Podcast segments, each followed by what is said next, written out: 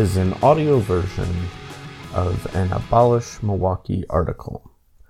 The article is called Tony Evers Could, and it was published October 10th, 2021.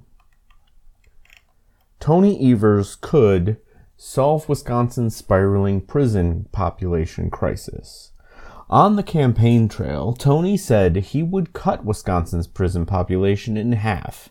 Instead, it slowly but steadily rose under his administration until the courts closed due to COVID 19. Now it's rising again, and faster. Tony Evers could pardon and release elderly and low risk people from prison. The Wisconsin state constitution gives the governor very broad pardon power. Tony loves to talk about how he's pardoned so many people, but none of those pardons are of people currently serving sentences, a fact that he cowers away from. He chose pardon criteria that exclude everyone until five years after they've completed their sentence. That will restore some rights to some individuals, but do nothing, but do nothing to reduce incarceration. Tony Evers could free people sentenced under the old law. The passage of a truth in sentencing law in 1999 left 2,000 people trapped by the parole board under the old law. Parole Commission Chair John Tate II works for Governor Evers. Tony could tell him and his staff to stop searching out pretexts to defer people and grant releases. Tony Evers could free mentally ill people and get them treatment rather than confinement. According to the DOC's own numbers, 40% of their captives have mental health issues. A DOC psychologist whistleblower exposed manipulation of diagnoses to artificially reduce those numbers. The DOC has had a mental health care staffing crisis since at least 2015. People in crisis are routinely tortured and driven to suicide. Tony Evers can use his pardon and commutation powers to move people out of prison and into treatment. Tony Evers could suspend the failed war on drugs in Wisconsin. It is very clear that a majority of Wisconsinites want marijuana legalized. It is equally clear that the legislature will not do what the majority want on this or many other issues. Tony has the clear power to commute drug sentences, at least marijuana sentences, which would effectively enact the will of the people. Tony Evers could close MSDF. The Milwaukee Secure Detention Facility is a dungeon in downtown Milwaukee. It has no outdoor recreation, no sunlight, poor ventilation, and 20 to 24 hour lockdown in small cells. More than 18 people have died there since it opened in 2001. The prison was built to hold people who did not commit crimes but merely violated supervision rules. Tony is the boss of the prison system, which includes community supervision. He can veto bills that make things worse, but he must also require staff at DCC to change policies and practices that put people in MSDF.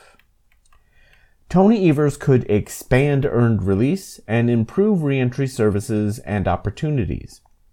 Wisconsin state law puts a lot of limits on early release, and the legislature refuses to act but Tony's prison secretary, Kevin Carr, has options which he's talked about but not fully put into practice. Even conservative organizations are calling for reentry and supervision reform, but Tony Evers chose not to replace Lance Wiersma, who ran that division under Scott Walker. Tony Evers can end crimeless revocations. Crimeless revocations are when community supervision agents send someone back to prison for rule violations rather than breaking laws. Before the pandemic, crimeless revocations accounted for 40% of prison admissions each year. They are on the rise again.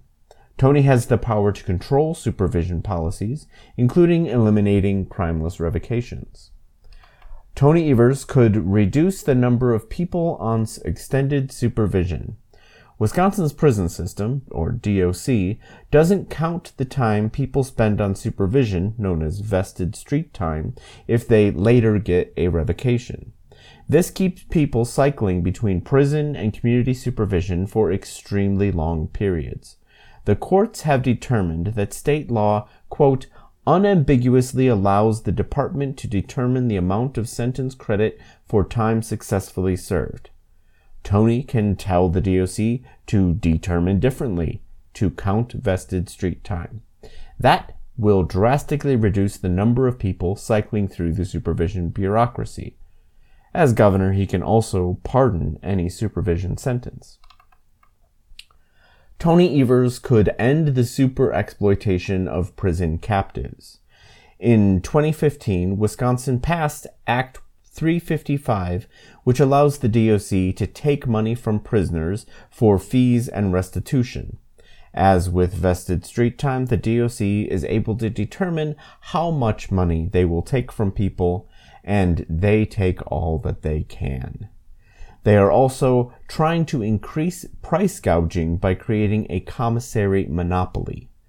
Tony can rein in Kevin Carr, the former cop he made DOC secretary, to stop this extreme exploitation.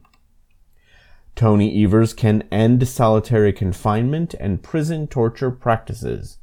Wisconsin prisons use solitary confinement, chemical sprays, tasers, and restraint chairs to control people, especially people experiencing mental health crises.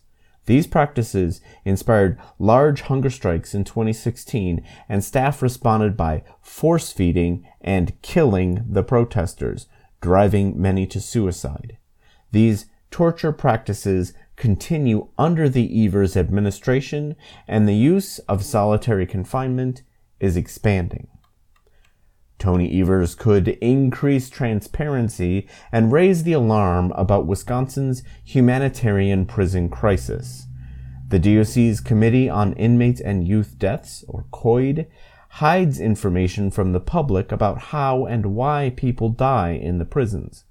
We have been waiting on the DOC Records Office since August 17th for basic data on deaths in Wisconsin prisons. If Tony, or any Democrat, really wanted action from lawmakers on decarceration, they could demand information from the DOC about deaths, solitary, suicide watch, restraints, and other conditions in Wisconsin prisons, and then release it to the public to expose this humanitarian crisis and rally people toward change. Tony Evers could close Lincoln Hills and Copper Lake. It took a secret probe and a raid by federal investigators to find the full truth about children being tortured and driven to suicide at Lincoln Hills and Copper Lake back in 2015. That exposure got the legislature to pass a law that was supposed to close these prisons. Instead, they've been operating illegally since July 1st, and monitors find that abuse continues. Tony can issue pardons of the sentencing program that sends kids to these prisons and empty them out. Instead, he's trying to spend $1.28 million per kid on a new youth prison. Tony Evers has the power to take action. These actions all fall clearly under his power as governor. He can do any of them regardless of what the gerrymandered racist, illegitimate, death cult legislature says, thinks, or wants.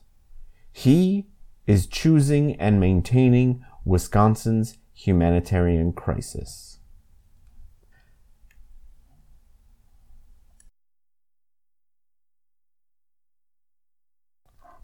I'm going to add in here some information about an upcoming action on Thursday, October 4th that's related to this article. The action is called Tony and David Decarcerate and Defund Now. It is hosted by Milwaukee Democratic Socialists of America and Abolish MKE. Here's the event description. Governor Tony Evers and County Executive David Crowley are having a meet and greet event at the Cooperage help us confront and demand that they stop terrorizing the people of Milwaukee. On Thursday, October 15th at 5 p.m., join us on the corner of National and Water. Tony Evers' prison system confines, abuses, tortures, and kills people across the state. David Crowley's sheriffs and jailers help to ensure that those people are disproportionately from Milwaukee County. These men are responsible for maintaining the systems of racism and violence that characterize much of Wisconsin and Milwaukee life. We cannot let them hold public events undisturbed. Tony Evers has refused to even consider a single incarcerated person for pardon. He has allowed the prison population to rise during every month when the courts weren't closed due to COVID 19. He keeps open Lincoln Hills and Copper Lake youth prisons, where many of Milwaukee's children have been abused and even driven to suicide.